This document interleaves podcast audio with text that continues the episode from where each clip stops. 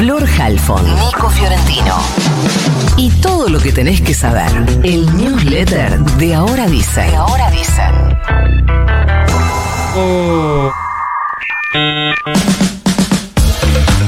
Capaz no sabías, Nico, pero faltan muy pocos días, nueve si no calculo mal, de ocho en realidad, de que se juegue la final de la Copa Libertadores entre Boca y Fluminense. Sí, el 7 de noviembre se juega, en ¿no? el, el 4. El 4, mira. El 7 mi cumple. Sí, en el Maracaná. Eh, ya la ganó Boca, ya lo sabemos desde que empezó este campeonato.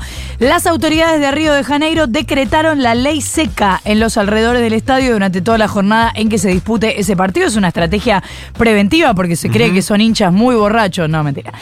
Es para evitar cualquier incidente que pueda generarse en la ciudad, pues se estima que habrá algunos hinchas de boca que viajen incluso sin entrada. La ley seca fue publicada en el boletín oficial del gobierno de Río a través de un breve decreto que habla de la necesidad de mantener el orden urbano.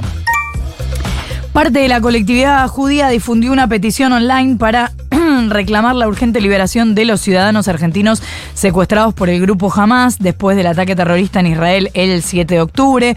Es un pedido con el apoyo de la AMIA y de la DAIA, organizaciones políticas de parte de la comunidad en Argentina, sobre todo la última de estas dos asociaciones, que además ayer se reunieron con el canciller Santiago Cafiero para pedirle que el gobierno argentino intervenga en la recuperación de estos más de 20 argentinos secuestrados.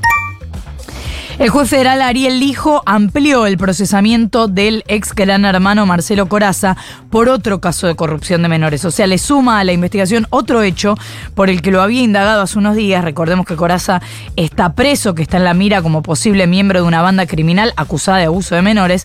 Y dice el juez Lijo, te leo textual. Considero que Coraza promovió la corrupción de la víctima, en tanto a partir de sus propuestas de tinte depravado, dio comienzo a la corrupción de la víctima, que nunca había realizado acciones de ese tipo por dinero y jamás se habían vinculado sexualmente con otro hombre. Es un fallo de más de 350 páginas que deja asentados chats entre el imputado y la víctima, donde Coraza le pedía videos personales con contenido sexual. Cierro con esto, al menos 22 personas muertas y entre 50 y 60 heridas en tres tiroteos en la ciudad de Lewiston, en el estado de Maine, en Estados Unidos, todos perpetrados por un solo tirador. Esto lo detalla la cadena estadounidense NBC y dice que todavía no encontraron al tirador, que le pidieron a la gente que no salga de su casa y obviamente una vez más se discute en Estados Unidos la tenencia de armas. Generó muchas y me parece muy malas repercusiones la entrevista que anoche le brindó Javier Milei a América 24 y eso que fue un programa donde se mueren por hacerle campaña. Si no la vieron, véanla, completamente desvariado, irascible, irritable, un Milei más original, con unas muecas en la cara muy difíciles de explicar, al menos para mí, terminó enojado porque decía que había mucho murmullo en el estudio. Desde allí también dijo que eh, convocaría a economistas del PRO, como el ex titular del, Banco Central, Guido Sandleris, uno de los que ayer hizo público su apoyo a Milei. Nombró a otros como a Artana o Santangelo, socios en el equipo de Melconian, pero sin nombrar a Carlos Melconian. Antes de eso había firmado una breve carta que publicó en sus redes sociales, sus redes sociales de hecho fueron uno de los temas que atravesaron la entrevista el día de ayer, eh, escribió eh, Milei Massa es la representación más cabal del modelo empobrecedor, Massa es el candidato soñado del establishment, de los actores del poder, de los empresarios prebendarios, de los sindicalistas transas, etc. La elección que tenemos por delante es simple, escribió Milei, ¿continuamos con este modelo al servicio de la casta o cambiamos para volver a abrazar las ideas de la libertad? Ya parece un candidato de Juntos por el Cambio. En un ratito se espera la entrevista que va a brindar Mauricio Macri. La primera, desde el acuerdo con Javier Milei, será a, las 8 en Radio Mitre con Eduardo Feynman, el programa de Eduardo Feynman. Obviamente hará explícito su apoyo a Milei. De hecho, nadie más que él trabajó para este acuerdo, dejando a Juntos por el Cambio incluso al borde de la eh, implosión o disolución. Mientras tanto, siguen profundizándose los contactos entre los equipos de Milei y Macri, hasta se habla de la conformación de una mesa política que defina los lineamientos de la campaña. Esto es lo que viene a darle Macri a Milei, básicamente, volumen, eh, poder de cara al establishment, estructura política para encarar lo que viene y anchos de espaldas para llegar al balotaje.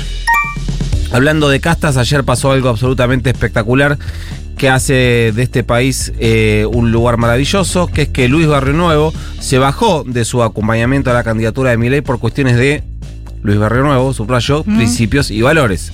Bueno. Sí, José Luis Barrio Nuevo lo hizo, eh, dijo por el acuerdo del libertario con Macri. ¿Quién resultó ser la verdadera casta? Se preguntó Barrio Nuevo. Es evidente que la ilusión de nuestra juventud, Tipo él.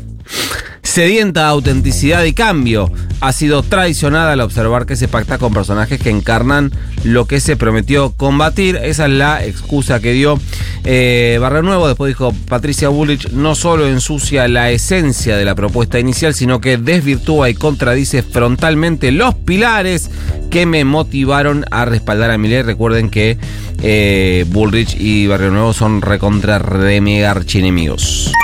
Lo que sí hubo ayer fueron múltiples anuncios de acompañamiento o neutralidad de Juntos por el Cambio. De un lado, Cristian Ritondo, Ricardo López Murphy, Néstor Grindetti y algunos más fueron los que se alinearon detrás del pacto de gobernabilidad que sellaron Milei y Macri.